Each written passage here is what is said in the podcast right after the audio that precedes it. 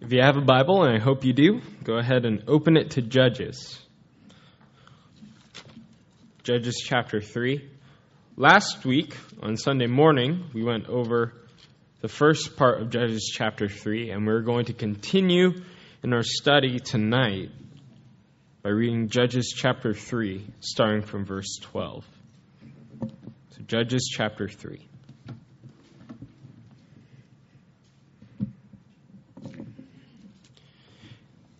And says this The Israelites again did what was evil in the Lord's sight.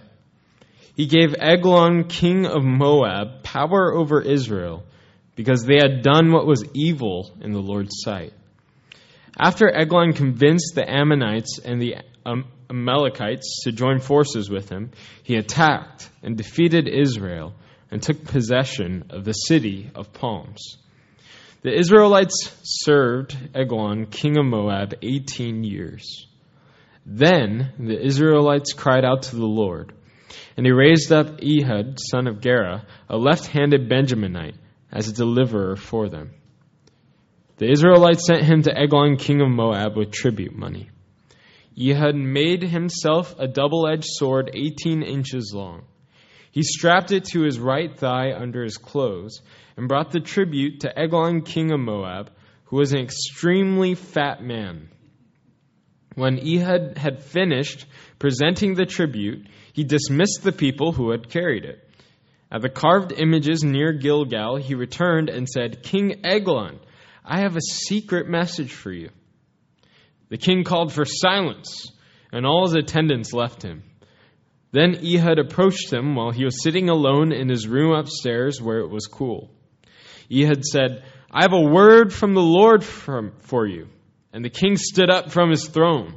Ehud reached with his left hand, took the sword from his right thigh, and plunged it into Eglon's belly. Even the handle went in after the blade, and Eglon's fat closed in over it, so that Ehud did not withdraw the sword from his belly. And Eglon's insides came out. Ehud escaped by the way of the porch, closing and locking the doors of the upstairs room behind him. Ehud had gone when Eglon's servants came in. They looked and found the doors of the upstairs room locked and thought that he was relieving himself in the cool room. Servants waited until they became worried and saw that he had still not opened the doors of the upstairs room.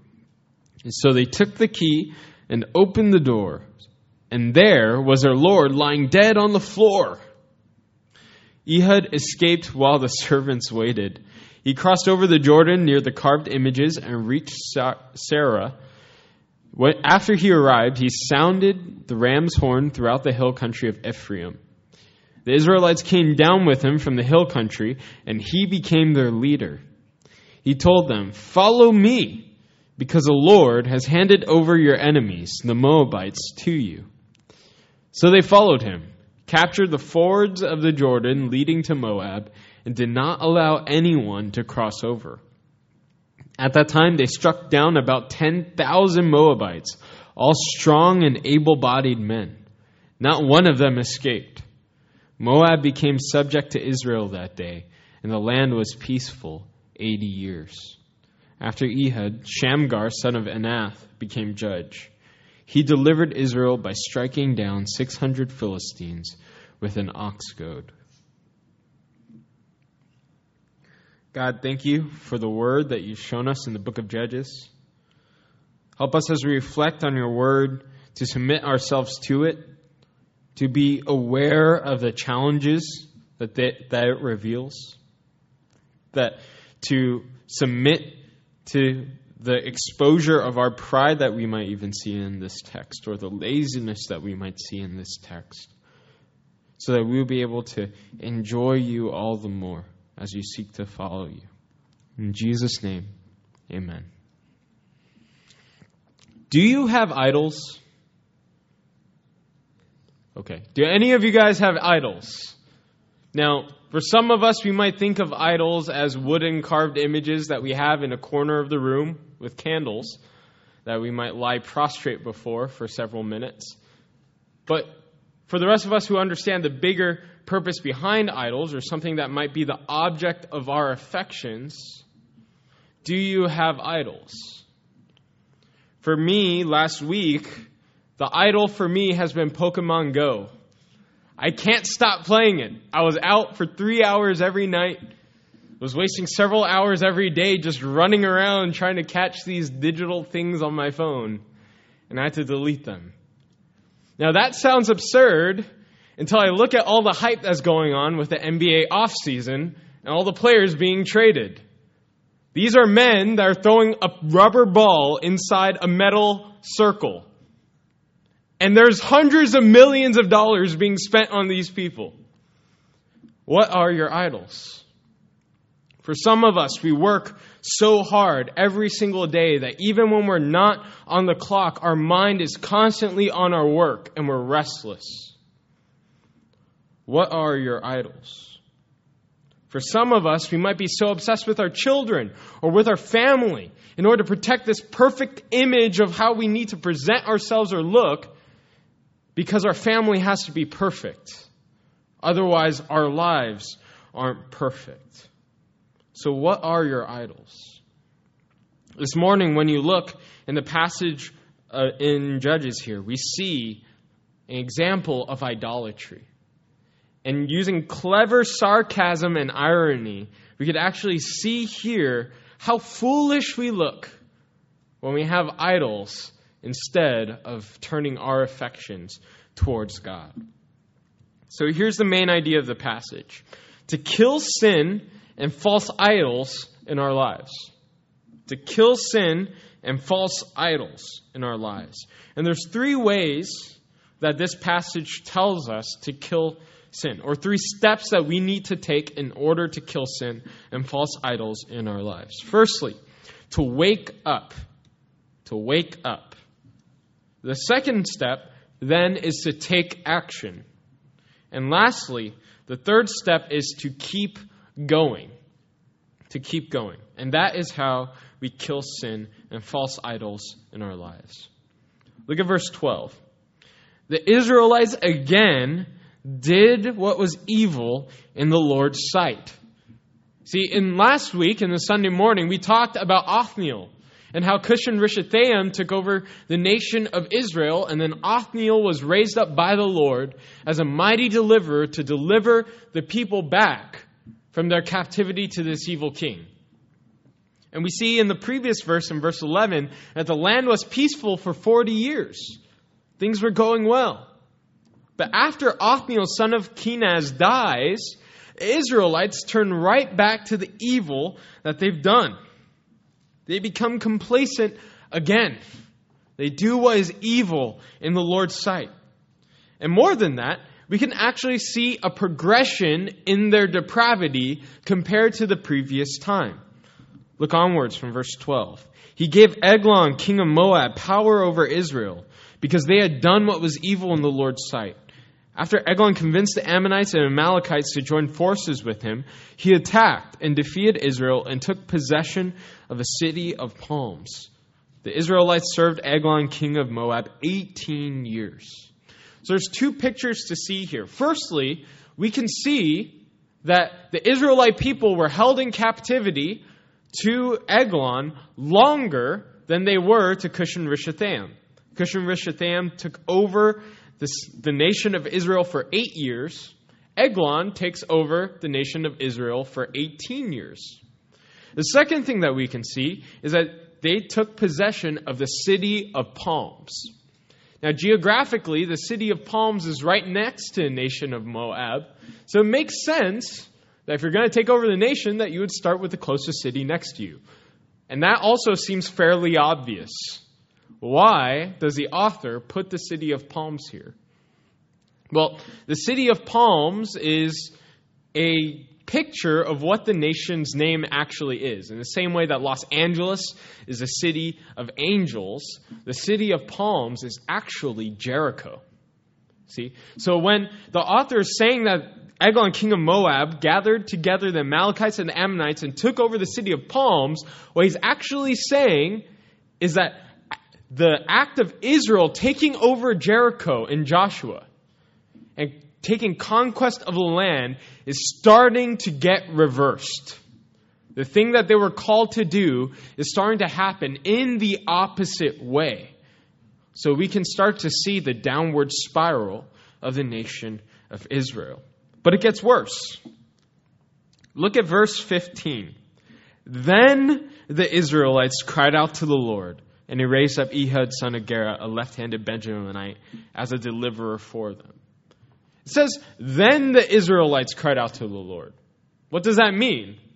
It means that the Israelites cried out after the 18 years. They didn't cry out right away. They waited. They actually let themselves stay captive for 18 years until they actually cried out to the Lord. Maybe they just decide to let things happen and ride it out. Or maybe they thought, you know, God is a good God. He'll obviously provide a deliverer like he did with Othniel before. And they don't feel the intensity of what has actually occurred. The very word of God is not being followed through. Wickedness is winning, and they're asleep. You see, we need to wake up to the reality in which we're in. Some of us might have idols or sins that we're not even aware of. Or maybe we're aware of them and we're just waiting for God to do something. Or maybe you're waiting until you grow more personally, until you become a more mature person, or until you grow more spiritually before you fight your sins. Maybe there's a habitual sin in your life that you know of, that you're refusing to acknowledge as your dirty little secret or as this elephant in the room that you're ignoring. Maybe it's your pride and you're refusing to acknowledge it. And you know it's there and you're constantly self obsessed, but you don't really think about the gravity of what you're doing. Or maybe it's more obvious. And because culture allows for certain things that you think that it's okay to. Like sports. I'll go back there. Right? Sports is a great example. If you can fill stadiums with tens of thousands of people and people planning their trips around how they're going to get to the tailgate, how they're going to party, how they're going to have another tailgate after the party, then you can definitely plan on how you're going to get to the Sunday morning gathering in time and not five minutes late subtle rebuke to some people there, right? You see, we have to wake up to the reality of what's around us. We have to know what sins we're in. Because here's the truth Christian, if you think that there's no sin in your life right now that you need to fight, or that there's no idol in your life right now that you need to kill, then it's winning because you have no idea that it's there. See, in the Screw Screwtape letters, C.S. Lewis says that there's two methods that demons will have in trying to manipulate people. In the Eastern world, the spiritual forces are incredibly strong. So you'll see supernatural things happen, people demon possessed, whirlwinds occurring out of nowhere in order to scare the people out. But in the Western world, Satan will allow himself to go into the background and convince you that the supernatural isn't actually there. And then from there, begin to slowly pull little strings here and there in order to manipulate you and grab hold of you. Does Satan have a foothold on your heart? See, we need to examine ourselves and wake up to the reality in which we're in. So, how do we do that? Well, the first thing that we need to do is that we need to examine God's Word and see what actually is sin and isn't sin. See, you, we can even go as far as to start to take our own morality and place it as God's law. And we could start to make rules that aren't actually in the Bible. At the same time, we might try to justify things that are very clearly sin by ignoring the truths that are in the text. So we need to read God's Word. Another way that we can do this as a church is to remind each other about the Lord, to wake each other up. If you see a brother in sin and they're not able to see because they're clouded by the sin that they're in or by their own idolatry, you have an obligation to go call them out and remind them about the Lord. Amen. You have to do it. You have to wake up. You can't afford to waste 18 years like the Israelites did. You have to cry out. So that's the first way that we kill sin and false idols, to wake up to the reality of sin and false idols. The second way that we do this is by taking action. By taking action. Look at verse 15. So then the Israelites cry out to the Lord, and the Lord raised up Ehud, son of Gera, a left handed Benjaminite, as a deliverer for them. And the Israelites sent him to Eglon, king of Moab, with tribute money. So Ehud is a left handed Benjaminite. Now, why is that significant? Well, for two reasons. Firstly, if you're a Benjaminite, then that means that you are next in line in terms of the order of conquest after Judah. So we see Othniel, who's a Judahite, go out and start to deliver the Israelite people. And now you're going to see the Benjaminite, Ehud, go out and conquer the people. But there's also a play on words here that we don't know about. See, the word Benjamin means to be the son of the right hand. And Ehud is left handed. See, so the author is kind of trying to play a joke here and let you know that Ehud is using his uniqueness. So he is a unique human being. No other person would be able to do this very thing. You see, God uses our uniqueness to be able to fight battles.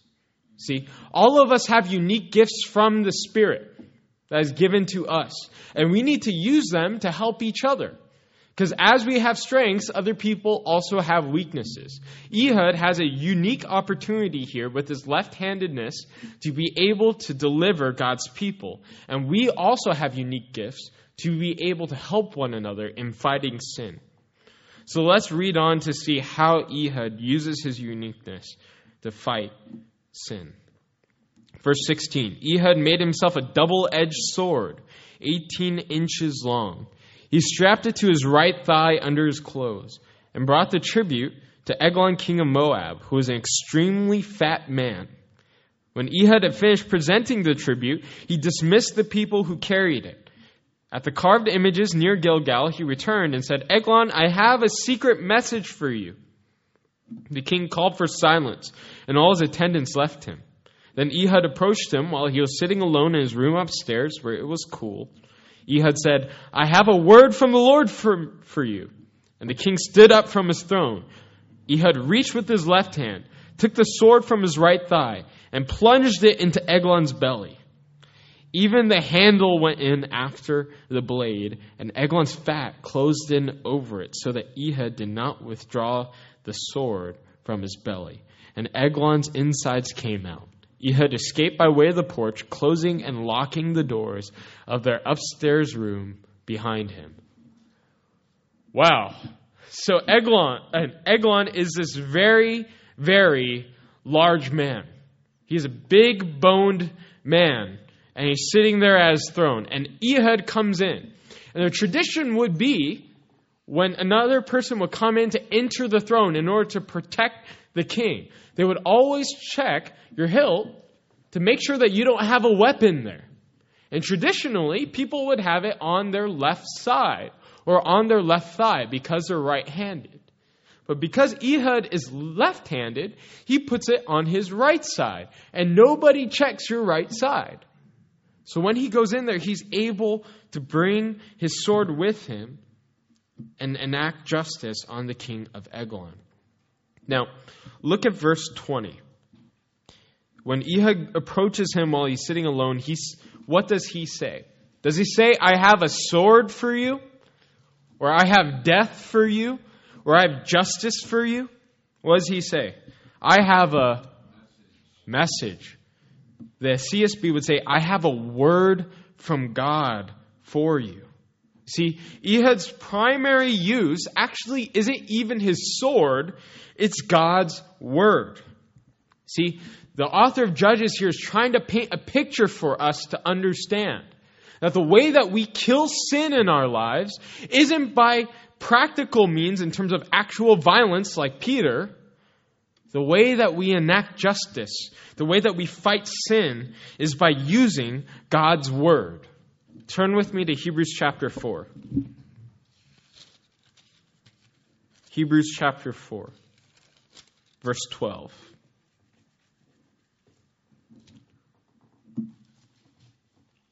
Which says this For the word of God is living and effective, and sharper than any double edged sword, penetrating as far as a separation of soul and spirit, joints and marrow.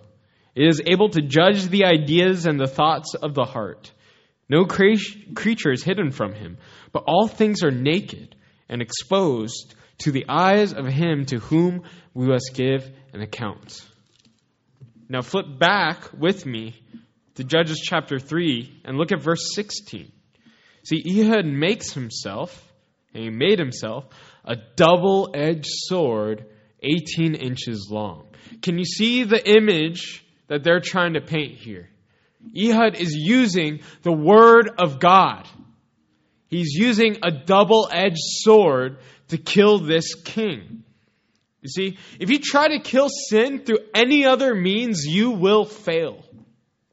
Maybe you think that you'd be able to do it by means of discipline. If I just discipline myself, then I'll be able to kill sin. No. The heart is deceitful.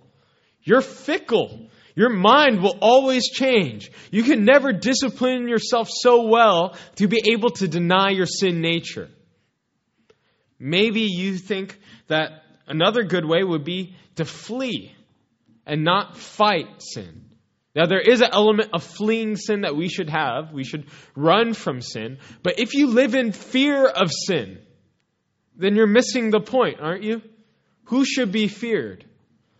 God. God should be feared. Sin is not something that we as Christians are afraid of. Jesus died for it. Jesus paid it all. We don't bear the weight of sin anymore. In other words, we should fight sin, not out of our fear for sin, but out of our hatred of sin because of our love for God. Amen. Which means that when we use the Word of God, we're actually able to fight it. Whereas if you don't use the Word of God to flee, then you're running in fear from it. And don't do that. Jesus uses God's Word. When we see Jesus being tempted in the desert and Satan misuses Scripture against him, what does Jesus do? Does he tell Satan to be quiet? Does he try to run away? Does he try to fight Satan with his fists?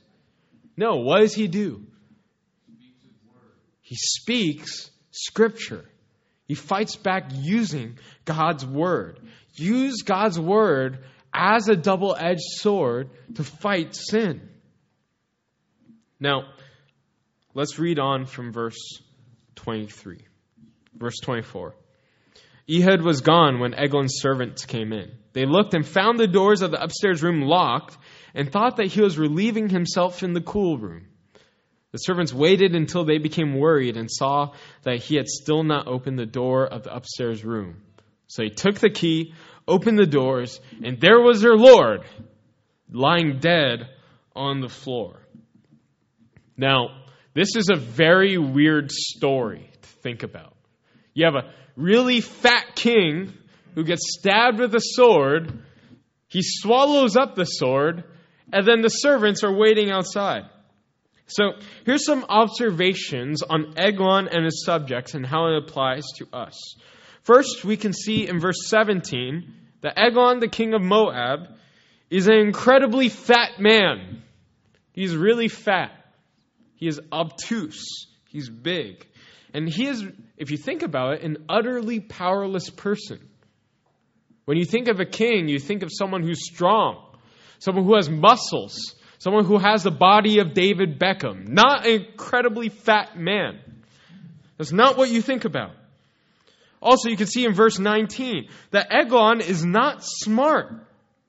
See, Ehud comes to king, the king and he says here in verse 19, King Eglon, I have a secret message for you. The king called for silence and all his attendants left him. So think about this. Ehud goes to the king. He's a representative of a nation that Eglon just took over. So you're a king, you just conquered a nation, and you're demanding a tax or some form of showing your honor and loyalty to me. So bring a tribute. And this guy comes to you, the nation that you just conquered, and he tells you, King, I have a secret message for you. And your response is, okay, everyone who's supposed to protect me, leave the room because I have a secret message that I need to hear. And that's really important. Seems like he's a little dull in the head, doesn't he? Eglon is not smart. He is not a smart man.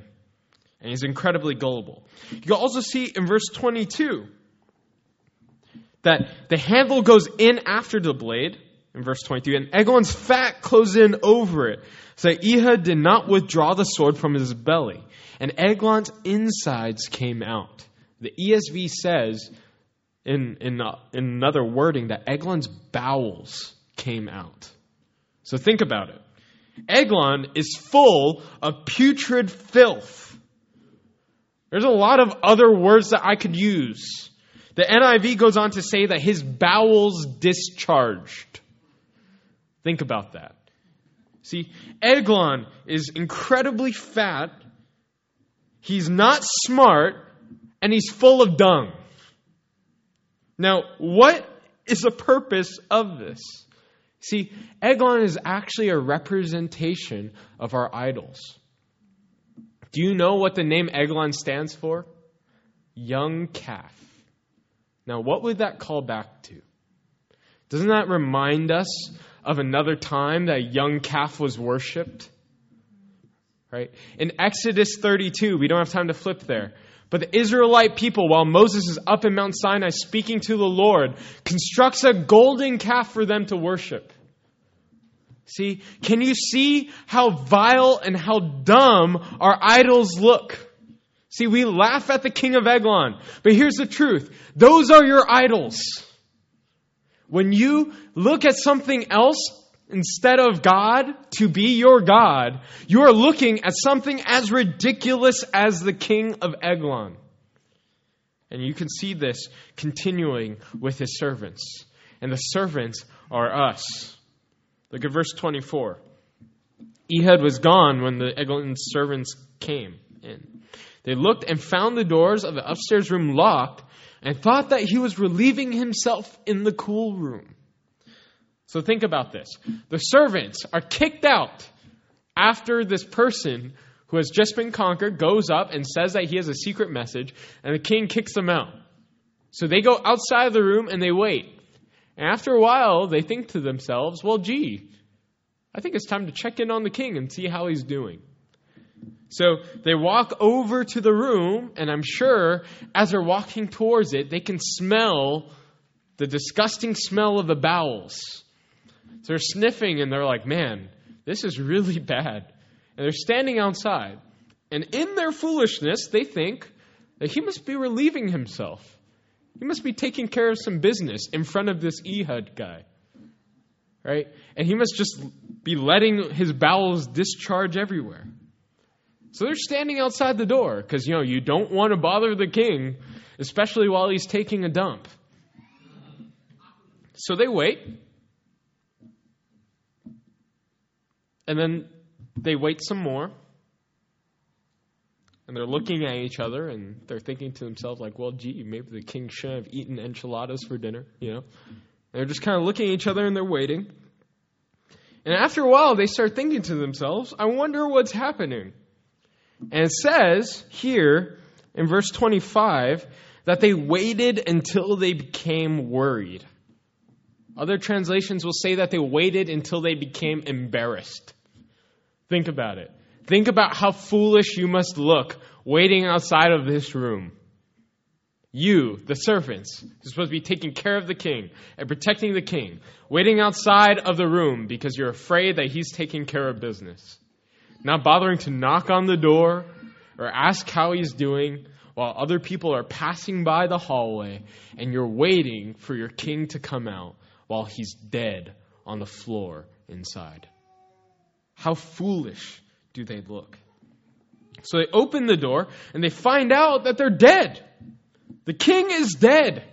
The guy that they have dedicated their lives to serve is dead. So, what's the moral of the story? Well, if your master is dead and he's the one that you're serving, You're a fool. Who serves a dead thing? No one. Right? Does anyone serve a king that's dead? What's that king going to do for you? Nothing. He's not going to do anything for you. What if your God isn't real and you're trying to serve a God that isn't real? What's he going to do for you? Nothing. See, non Christian, here's what God has to say to you tonight. If you're a non Christian here this morning, you might not realize it, but the thing that you're banking your life on will not fulfill you. See, you might think that money fulfills you, it won't. You might think that prosperity and happiness will fulfill you. It won't. You might think that your own personal health will fulfill you. It will not. Um, this afternoon, I found out news that my godfather passed away. He is not a Christian. He banked his whole life on his own wealth. He was a self made man, came as an immigrant with nothing, worked his way through USC Medical School, became a pharmacist, and retired very early in age. Very wealthy. And he carries none of that with him to hell. See, non Christian, 10 out of 10 people die. You can't avoid it. So you have to ask yourself very seriously whether the master that you have is one worth serving. See, Jesus is the only master who dies for you so that you can have eternal life. Amen. And here's the reality that every knee will bow before him that every tongue will confess. And here's the truth if you're banking on a reality that you want to be true, you're in for a rude awakening. I think you know it. John Piper gives a story in his book, Don't Waste Your Life, of an old man that sat on the front row of his father's church when he preached every single morning. Now, this man was very stoic and hardened in heart. He didn't want to hear anything about the gospel. But he would still come every single week out of obligation or, or by God's grace, I don't know. But he would stand on the front seat every single morning, arms crossed, scowling at the preacher, which is a really intimidating thing to do. And then one Sunday, his heart gets softened, and the gospel speaks to him, and he accepts Christ. But the image that was seared into John Piper's face as a child wasn't the fact that he accepted the gospel, but that this old man wouldn't stop weeping and saying the same phrase over and over and over again I've wasted it. He looked at his entire life. He looked at everything that he banked his life on and he told himself that he wasted it. It was a waste.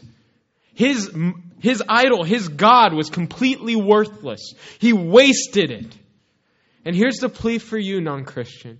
If Jesus is real, if he died for you, if he really did resurrect, if you choose to repent of your sins and believe in him, then you will not waste your life. You will not. You won't waste your life on futile things. You'll have hope that you would never have with any other master. So you need to trust in him. Christian, what is the eglon in your life? What is the thing that you're convincing yourself is greater than it is? For those of us who have to take care of families, it might be your own provision. You might think that your job or your ability to provide or your ability to lead is your idol. That if you can nail this one aspect of your life down, then you'll suddenly be happy. You might think it's being a good wife or being a good church member, even. But if it's not to serve God, as your God, if it's any other means, even if it's a good thing, right? Because it's a good thing to provide for your family, right? I'm not telling you to walk out and quit your job. It's a good thing. But the moment that you start to consider those good things to be higher than the God who has created you, then you are committing idolatry. And Eglon is a dumb God to serve. So the second point is to take action. And here's the last one to keep going. Look at verse 26. He had escaped while the servants waited. He crossed over the Jordan near the carved images and reached Seirah. When he arrived, he sounded the ram's horn throughout the hill country of Ephraim. The Israelites came down from with him from the hill country, and he became their leaders. He told them, Follow me, because the Lord has handed over your enemies, the Moabites, to you. So they followed him, captured the fords of the Jordan leading to Moab, and did not allow anyone to cross over. At that time, they struck down about 10,000 Moabites, all strong and able bodied men. Not one of them escaped. Moab became subject to Israel that day, and the land was peaceful 80 years. After Ehud, Shamgar, son of Anath, became judge. He delivered Israel by striking down 600 Philistines with an ox goad. So, what does Ehud do? Does he stop after he kills the king of Eglon? No, he finishes the job. Right? They are slaughtered so that the commands that were given in Deuteronomy 20 would be fulfilled. That you don't let a single one of them survive. And what do you see? They kill 10,000 Moabites. Not one of them escape. They're carrying out the mission until it's fulfilled. You see, we don't just kill our sins once. We have to keep putting it to death. Our sin nature will continue to persist until we die or until Jesus comes again. And so long as our sin nature persists, we have to persist. And we have to consistently strike it down again and again and again. We have to mortify it. We have to wipe it out. We have to put sin to death. And we have to gouge our eyes out. See, you're never going to be done, but you can rest in God who will complete his work. So here's some encouragement for you, Christian. Look at verse 28. What does Ehud tell them? Follow me, because the Lord has handed over your enemies, the Moabites, to you. See, does he say, hey guys, we have to go and kill the Moabites? No. He speaks with finality. Right? He says, the Lord has handed them over to you. So then fight. So Ehud is doing something different than telling people, hey, we have to fight because there's lots of things at stake if we don't fight. We're going to disobey God if we don't fight. We're not going to be able to retain our own autonomy as a nation if we don't fight. So fight. No. He's saying we have the victory already. So go fight. We already won. The Lord has already handed over the Moabites to us. So go fight. And here's the good news for you, Christian Jesus has already won. He's already won. He's already died for us. He's already conquered sin and death. We don't have to bear the burden of sin anymore because Jesus is king and he will reign forever. So we don't have to bear that burden ourselves, but we can fight with the good news of knowing that Jesus has already won. The war is already won. We have the victory. We're just carrying out the command. So we'll continue to kill sin in our lives, and we'll continue to do it until the day we die or Jesus comes, not because we have to, because there's terrible things at stake if we disobey Him, but out of confidence that Jesus has won, that He has the victory for us. And here's the truth Ehud uses a sword, and he kills the king of Eglon. Well, who is the Word? Jesus. And the good news is that Jesus has already stabbed sin and death. And sin and death is already dead, lying on the floor. So rejoice in that truth. Amen. Let's pray. Lord, we thank you that you didn't just leave us to wallow in our sin and continue to be enslaved in our sin and death but you've given us the gift of your Son. You've given us the gift of the gospel. That if we repent and put our faith in you, that, that sin is dead. That we've that you've completely conquered it. So we pray that you would help us. Help us to wake up to our reality. Help us to see what areas of our life that we're committing sin or idolatry against you. Give us the initiative to take action. And help us to keep going in perseverance because we know that you'll continue to sustain us from one degree of glory to the next. So we thank you. In Jesus' name, amen. All right. Be sure to encourage one another as we go.